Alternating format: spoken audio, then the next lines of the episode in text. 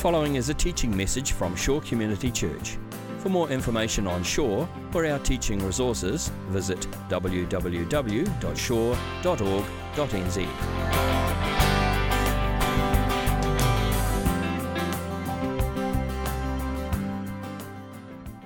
all of the Gospels tell this story a little bit differently. But here in the Gospel of John, which we're working through this year, uh, this is really the starting point. This is the point at which Jesus emerges on the scene as a leader, a teacher, a rabbi, a prophet, a worker of miracles. And so, this is quite a significant point in the Gospel of John, the first public leadership role that Jesus has. And his ministry here begins in quite an inconspicuous sort of a way. It's a miracle that happens in an ordinary home. Uh, nothing fancy about this particular venue. It happens in a pretty ordinary village up in the north of Israel. This was a little village, a Jewish village called Cana, Cana of Galilee. And I visited Cana, or at least where they think Cana was. I visited there in 2006 when I was in Israel. And uh, we're going again this year. There's a group of us from the church going to Israel in July. I won't go on about that because I don't want you to be jealous. But we're going to go there and hopefully visit Cana again. Uh, nobody's quite sure exactly where it was, but there's a, there's, a, there's a place there, a village there, where they think that's probably where Cana was. And uh, the great thing about Cana today is that the region has basically capitalized on the unique marketing opportunity presented to it by this particular passage. And now there's a winery there. So predictably, right? There's, there's an established winery there, and you can, you can, have, you can buy Cana wine, Cana of Galilee wine, and it's a special wedding wine. It's a lovely dry red. I haven't tasted it myself, but um, if you speak nicely to the people going on the tour in uh, July, they might bring you back a, a bottle of Cana wedding wine, which you can bring. I personally think that there is an untapped marketing opportunity, though, in Cana that I'm interested in exploring. I reckon we should be selling bottled water in Cana.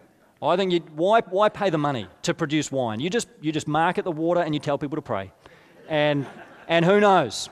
Who knows what miracle might unfold? So, if anyone wants to give me some venture capital for that particular uh, business, that's what I'm going into.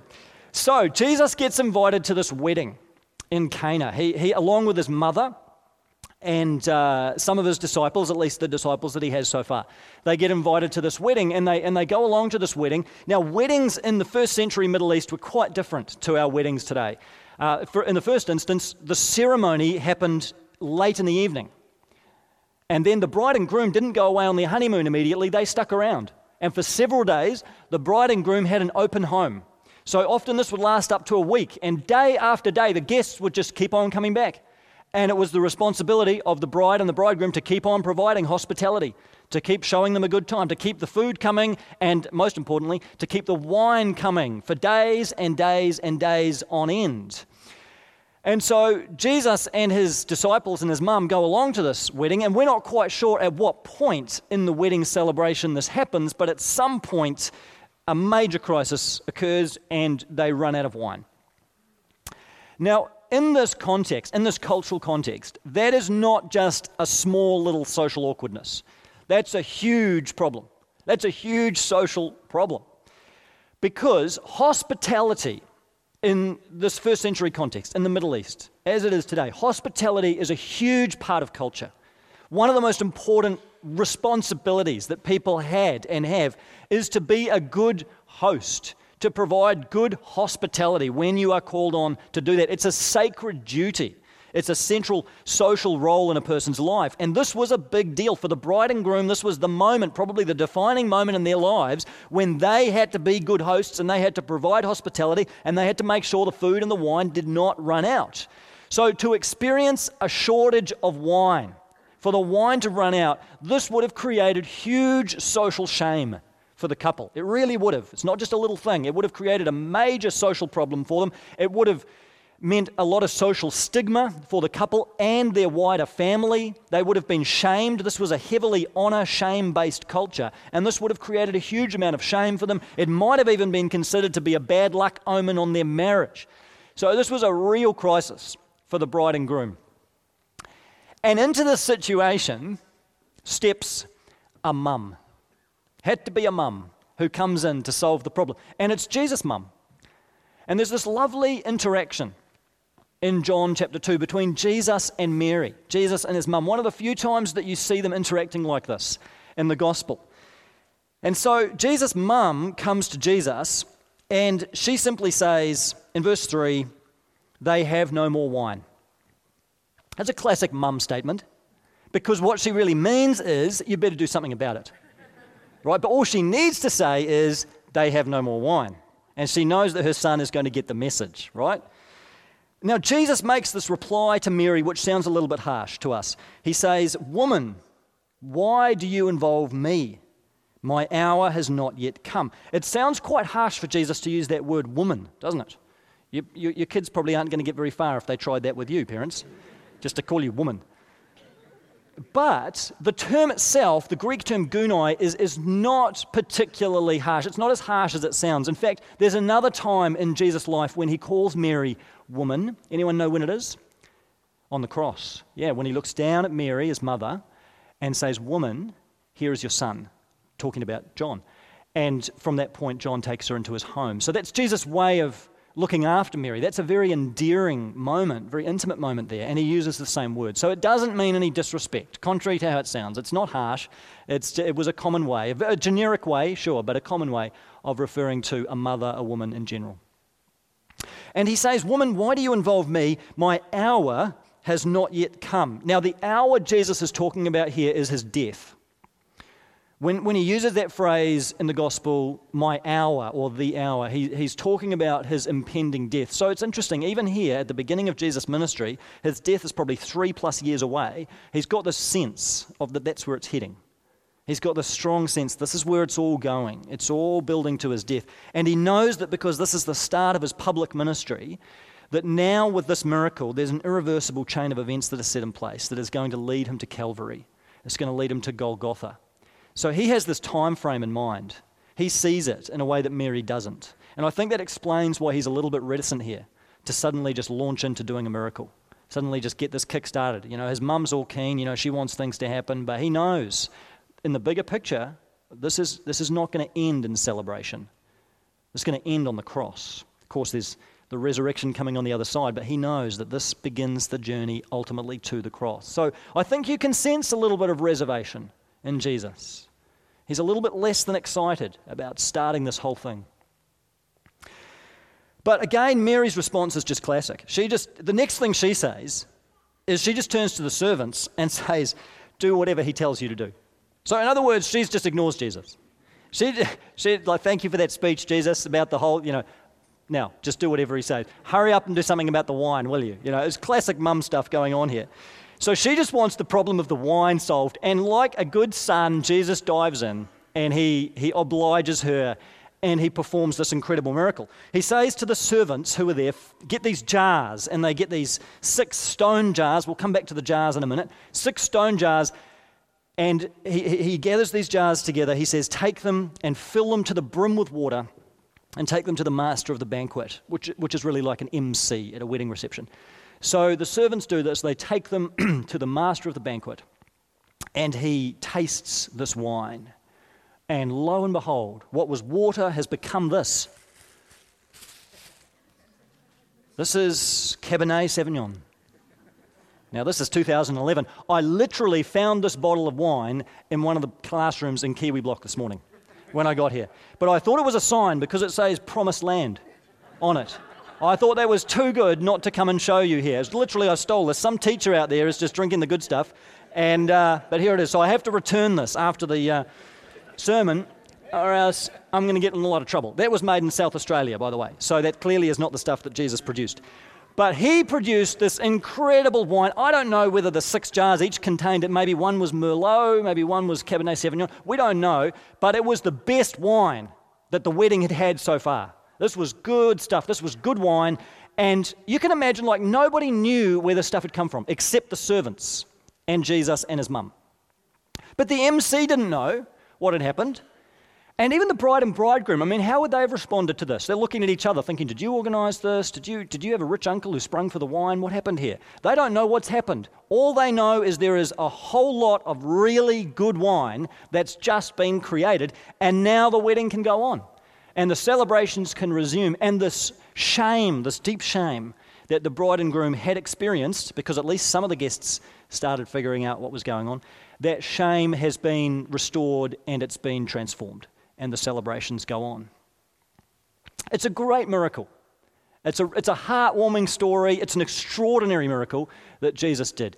But the most extraordinary thing about it is not the act itself, it's that this miracle is part of a much bigger story. And that contained within this little story, these 11 or 12 verses in John 2, there is a much greater drama about what God is doing through Israel and through humanity.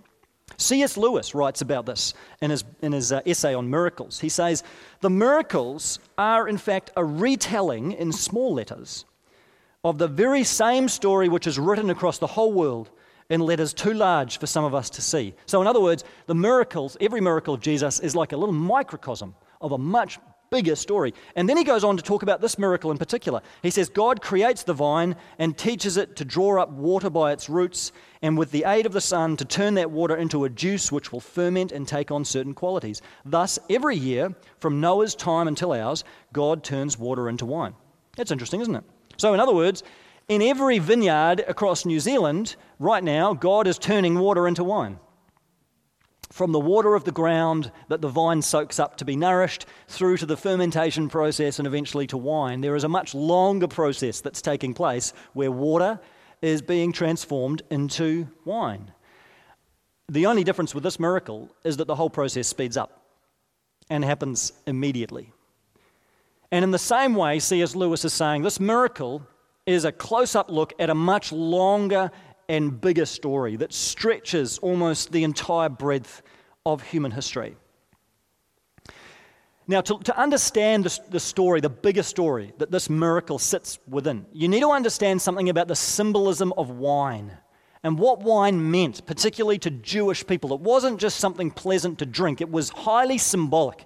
Wine was a symbol and it formed part of a picture. And that picture sat within a huge story of what God was doing in and through and for the nation of Israel. Turn back, if you've got a Bible, turn back for a moment to Amos chapter 9. Here is a passage that draws on the symbolism of wine, and you start to get a picture of what Jesus is doing here. Uh, just to give you context for this, Amos is writing about a time in Israel's history called the exile. The exile was, was a period about, about five or six hundred years before Jesus' day when many of Israel's best and brightest got carted away from the land, got deported, and relocated in a foreign nation called Babylon. They lost their land, they lost the temple that got destroyed and ransacked, and Israel was dislocated from their home and from their identity. There was a really dark time in Israel's whole history, one of the darkest times when they lost their national identity and, in almost every sense, lost God as far as they were concerned. But here is Amos, one of the prophets, who wrote into the situation of exile and promised hope beyond that judgment, promised restoration beyond that exile. And here is what he says in Amos 9, verse 13 The days are coming, declares the Lord, when the reaper will be overtaken by the plowman and the planter by the one treading grapes. New wine will drip from the mountains and flow from all the hills, and I will bring my people Israel back from exile. It's a beautiful picture. What Amos is saying is the exile is not the end of the story for Israel. That lasted 70 years, but the exile is not the final word. After the exile, there is hope. Israel is going to be returned. Israel is going to be restored. There will be this great homecoming. Israel will be planted back in its own land again. God is going to come back to his people. He's going to restore. He's going to renew. He's going to revive. He's going to resurrect this people. And one of the images that accompanies this great celebration, homecoming, return from exile, is the image of wine. There's going to be wine freely flowing. New wine will drip from the mountains and flow from all the hills. Clearly, that's figurative, but the image is there. This new wine, and it's an image of, of bounty, it's an image of prosperity, it's an image of celebration and joy and abundance that God is going to bring about for Israel when they finally return from exile. Now, that's the hope of the prophets. Fast forward 600 years to Jesus' day. What's happened? Well, in one sense, the exile has ended. It only lasted 70 years. Israel was brought back from captivity.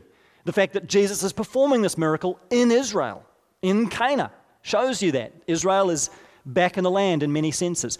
And yet, at the same time, there was this abiding sense that the real return from exile had not yet taken place.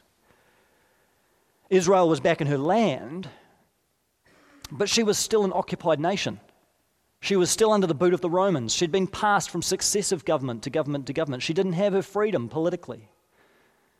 Israel was largely a peasant nation. There was a huge amount of poverty within Israel as the wealth always flowed upwards towards the empire.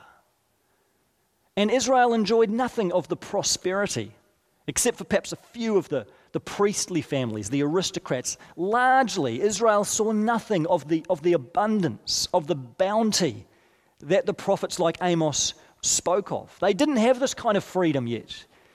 They weren't established again as, as a great nation. They didn't have lavish lives.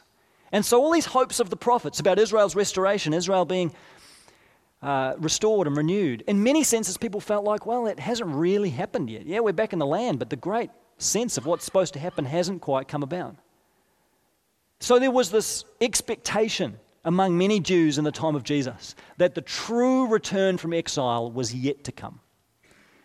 That Israel had been returned, restored to the land, but God had not yet returned to his people.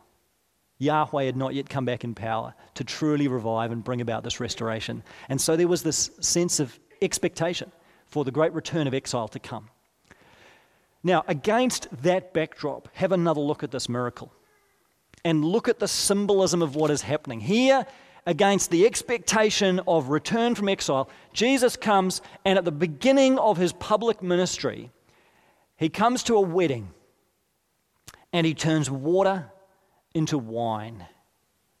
What's he doing here? What's he saying? What's the symbolism that's going on? Without even saying it, Jesus is declaring the exile is finally over. The long awaited homecoming for Israel is finally here. God is at work, and He has returned to renew and restore and revive His people. The exile is over, the judgment is over, and now God has returned and He's come and He's going to pour out this new wine, this new wine of blessing, this new wine of abundance and freedom it's here. And it's not just here for Israel. As John's gospel unfolds, this becomes clear that it's for the world now. This was the great twist. This is for the whole world, not just Israel anymore. It includes the Jews, but not limited to them. It's for all those who come to Jesus and who belong to Jesus. There's a restoration, there's a returning from exile that's happening for anyone who comes to Jesus and brings their life to Him. There's renewal, there's a restoration, there's an abundance there's blessing, and there's resurrection. It's all happening now in and through Jesus. He represents Israel's long awaited returning from exile. Now, to see what this actually involves, you need to look a little bit more deeply at one detail in the story. Let's come back to these stone jars that Jesus uses to do this miracle. These stone jars, he takes six of them, six stone jars. And John specifically makes a point of telling us these stone jars were used for ceremonial washing. The law of Moses required that Jewish people kept themselves at all times, as far as possible, ceremonially pure, ceremonially clean. This was not about hygiene, this was about a ritual purity before God. So that meant cleansing or washing or bathing themselves before certain activities and after coming in contact with certain people or places or things.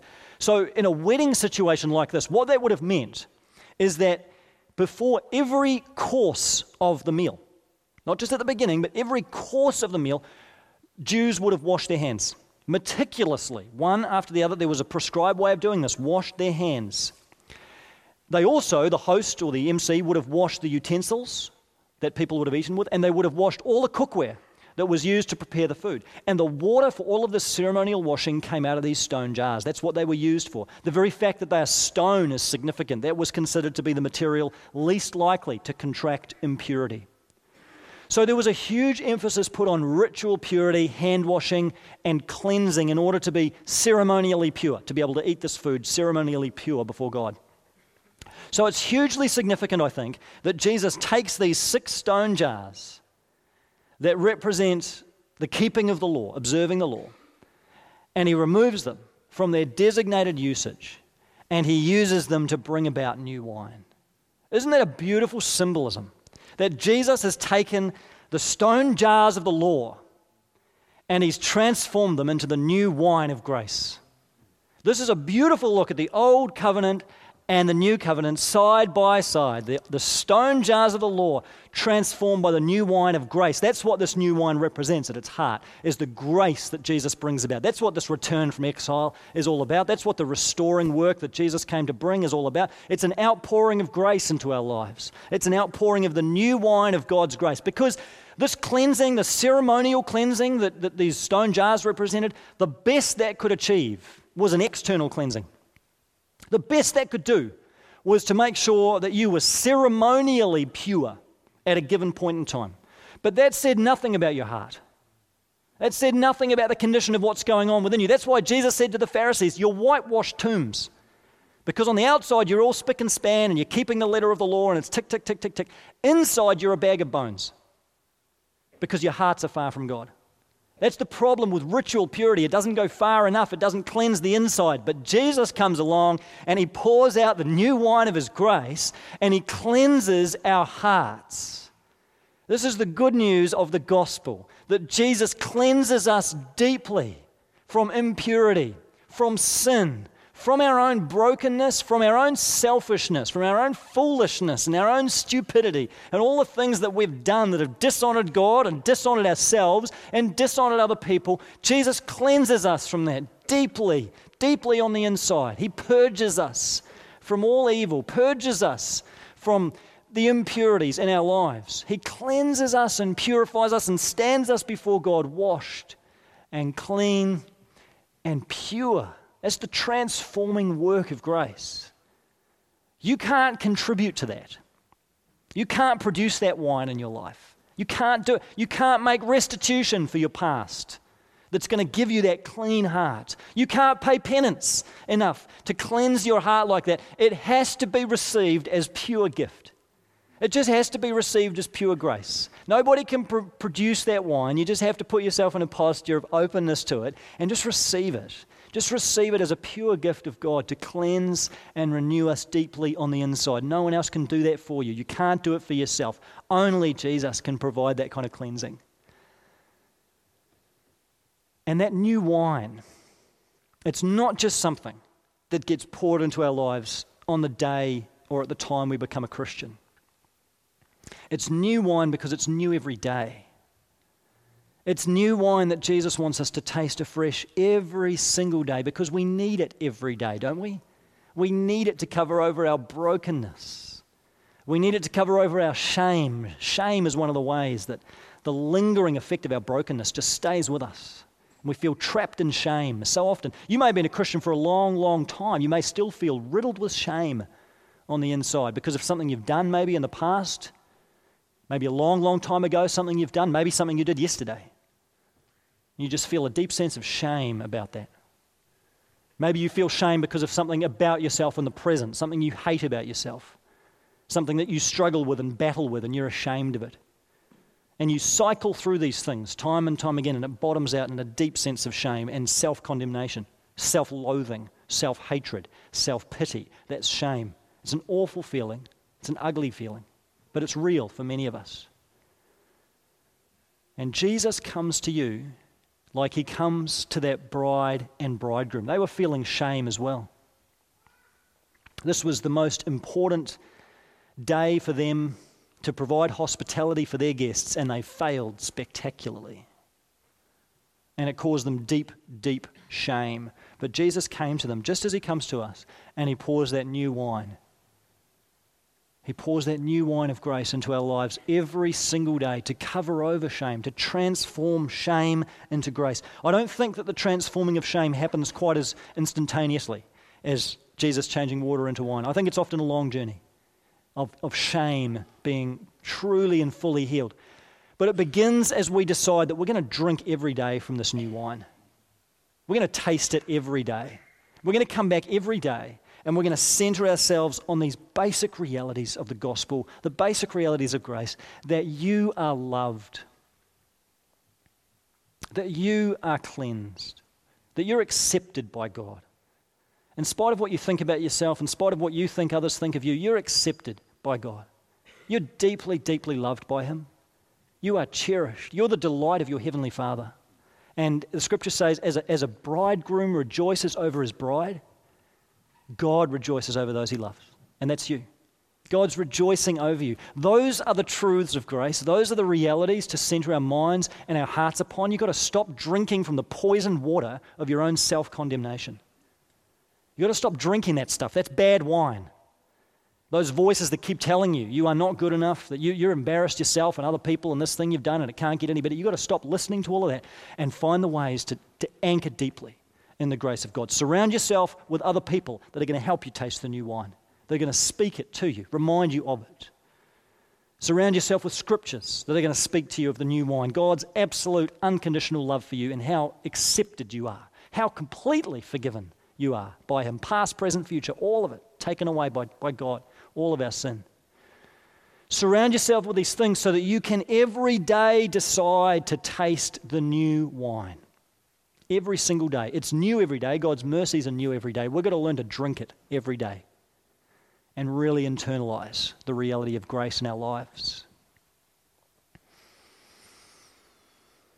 You know how much wine Jesus produced at this wedding? Anyone done the quick calculation? It tells us the gallons that of these things held, and you convert that into liters and so on. It looks like about 600 liters of wine. So, by my estimate, that's about 800 bottles of wine. 800 of these. One wedding. That is pretty impressive. Who needs 800 bottles of wine at their wedding? People, yeah, one hand at the back, thank you. People would have gone home from this wedding with bottles of wine under their arms. You know, Cana would have been living off this stuff for months and months and months. But don't you just love the symbolism again of this? I mean, Jesus didn't have to produce that much wine. There's no need for 800 bottles. That's just excessive. And that's grace. That's what grace It's completely excessive. It's just completely lavish. It's just over the top. It's abundant. Where our sin abounds, grace abounds all the more. You can't outrun the grace of God. Nothing that you can do will ever bring God's grace to an end. You just can't exhaust the supply of God's grace in your life. There's nothing in your past or present or future that's ever going to make the new wine of God's grace run dry. It just won't. His love never fails never gives up, never runs out on me, as that worship song says. It just goes on and on and on and on and on. There is grace just freely, freely available for you. Doesn't matter how stupid you've been in the past. Doesn't matter how filled with regret you are. Doesn't matter how much you feel like you hate yourself in the present. God's grace is sufficient for you. It's enough for you. Doesn't matter how far the battle goes and how long it continues, God's grace is enough. It's going to cover over all your shame. It's a healing balm that gets poured over our life. It's a new wine that brings life and brings celebration and brings joy where there's only been pain. God's grace is enough. It's enough for us. And the best thing about grace is that the best of grace is yet to come. The best of grace is still in the future. I want to draw a, a quick comparison between this wedding banquet and one other banquet that we're going to enjoy one day. Flick over to Revelation 19 for a quick minute. Here's a beautiful picture of what's going to happen when Jesus returns. Revelation 19, verse 7. Let us rejoice and be glad and give him glory, for the wedding of the Lamb has come, and his bride has made herself ready. Fine linen, bright and clean, was given her to wear. Then the angel said to me, Write this Blessed are those who are invited to the wedding supper of the Lamb. And he added, These are the true words of God. When Jesus returns, there's going to be a great wedding banquet. That's how the new, new creation is pictured. Jesus is going to be the groom, and we are going to be the bride. All of us together, not individual Christians, but together now as the church, the bride of Christ. And then we will be fully and completely united to Jesus. And, there, and there's going to be nothing but grace on that day. There's going to be nothing that contaminates our body, our spirit anymore. It's just pure grace as far as the eye can see. We will live in perfect relationship with God. We won't even have any proclivity to sin anymore. We won't even have any recollection of the things in our past that just chain us and shackle us in the present. It's just pure grace on that day. And that should breathe a bit of hope into our lives for the present. You know, some weddings you go to, there's a big gap between the ceremony and the reception because often the, the married couple uses that time for photos. So they go off and you're kind of left to kill a couple of hours.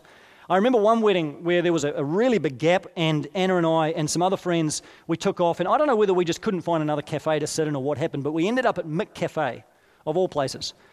McCafe, you know, drinking fairly average coffee. No offense to anyone who works for McDonald's, but, you know, it was McCafe. And here we were in our wedding suits and wedding dresses. We're looking great, we're feeling great, and we're at McCafe, waiting for the reception to start. Well, it's a bit like our lives in the present, isn't it? We live between a wedding ceremony and a wedding reception. The ceremony's already happened. You know, we've been united to Jesus. That's happened if you belong to Jesus. You're already secure. But we're waiting for the wedding reception to begin when Jesus returns. We're waiting for the real celebration to start. And in between, life sometimes feels like you're sitting at McCafe. It just sometimes feels like it's a bit average. And you're kind of ready to go and you're dressed up, but here we are. But you know, no matter how difficult it is, no matter how hard life gets, no matter how much pain there is, we know the day is coming when that wedding reception is going to begin, when the great wedding supper of the Lamb will start. Jesus will come renew this world, renew our lives, and usher us into the new creation. We know that wedding reception is there. So even though we live in this in between stage between ceremony and reception, and sometimes it's an awkward limbo kind of place to be, and often it's filled with difficulty both around us and within us, this is a time of grace. This is an age of grace, and it's an age to anticipate the greatest grace that is yet to come when we truly and fully taste the new wine of God's grace in Jesus. So, in a moment, we're going to taste the new wine because we're going to share communion together. And in our church, every week, Jesus does this miracle. He doesn't turn water into wine, he turns water into grape juice. It's an amazing thing. And we taste this every single week. Someone asked me last night, why does Shore celebrate communion every Sunday. And I said it's because it, it, anchors us on what's most important. It anchors us in grace. It brings us back to our desperate need for grace every Sunday, our, our own brokenness, our own desperate need for redemption. It just anchors us in that which is most basic to our lives and to our faith. And as we take communion this morning, I want to draw you back again to this question about the stone jars. As I've put this message together, it's been those stone jars that have just kept coming back to my mind. And so let me ask you what are the stone jars in your life? What are the areas of your life that need to be touched by grace? What are the areas maybe you, you're holding on to deep shame? Maybe there's just something in your life where maybe your relationship with God is just stale and dry and mediocre, and it just needs that, that new wine, that taste of new wine. Maybe there's something that's haunting you from the past. You cannot escape it. You need that new wine of God's grace. What are the stone jars? In your life. I want to encourage you as you take communion this morning, we take this, this cup of grape juice and this wafer, and it represents the body and blood of Jesus, and it represents this new wine of grace. I want to imagine, I want you to imagine you're just taking this new wine into your body, receiving the new wine of God's grace all over again. Your life is like one of those stone jars. And Jesus is coming today to do exactly what he did at Cana all those years ago to turn water into wine, to take away the law and bring grace to take away shame and bring grace, to take away whatever is weighing you down and leading to brokenness in your life, and to bring the new wine of God's grace. Allow yourself to really ingest it. Allow yourself to really internalize that this morning. Allow yourself to taste and see that the Lord is good. Let's pray. Jesus, we just thank you for grace. And we thank you that it's not a thing, it's not a commodity. It's you, Jesus. You are the new wine. And so, Jesus, I pray, I'm really conscious this morning we're talking about things that in some way are so elementary. And yet, it's the simplest things that we often have the hardest time grasping and the hardest time really absorbing into our lives. So I pray this morning that the simplest truths would come to settle in our heart in a new way.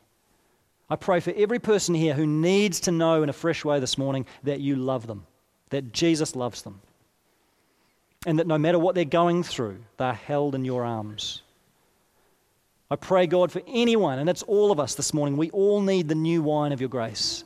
God, some of us are here, we're feeling empty. Some of us are here, we're feeling full. Some are feeling closer to you, some further away. But God, we are all in desperate need of the new wine of grace today. We just come thirsty. We're just thirsting for the outpouring of your new wine. God, your love, your grace, your mercy to be poured afresh into our life. Thank you for Jesus. Thank you that you pour grace so bountifully into our lives. Jesus, would you come and turn water into wine in our lives again this morning? We pray it in your name and for your sake, not ours, for your glory. In Jesus' name, amen. This has been a teaching message from Shore Community Church. For more of our teaching resources, or to donate to our teaching resource ministry, or for more information on Shore Community Church, visit www.shore.org.nz. Alternatively, you can email office at shore.org.nz or phone 09 415 0455. Thank you for listening.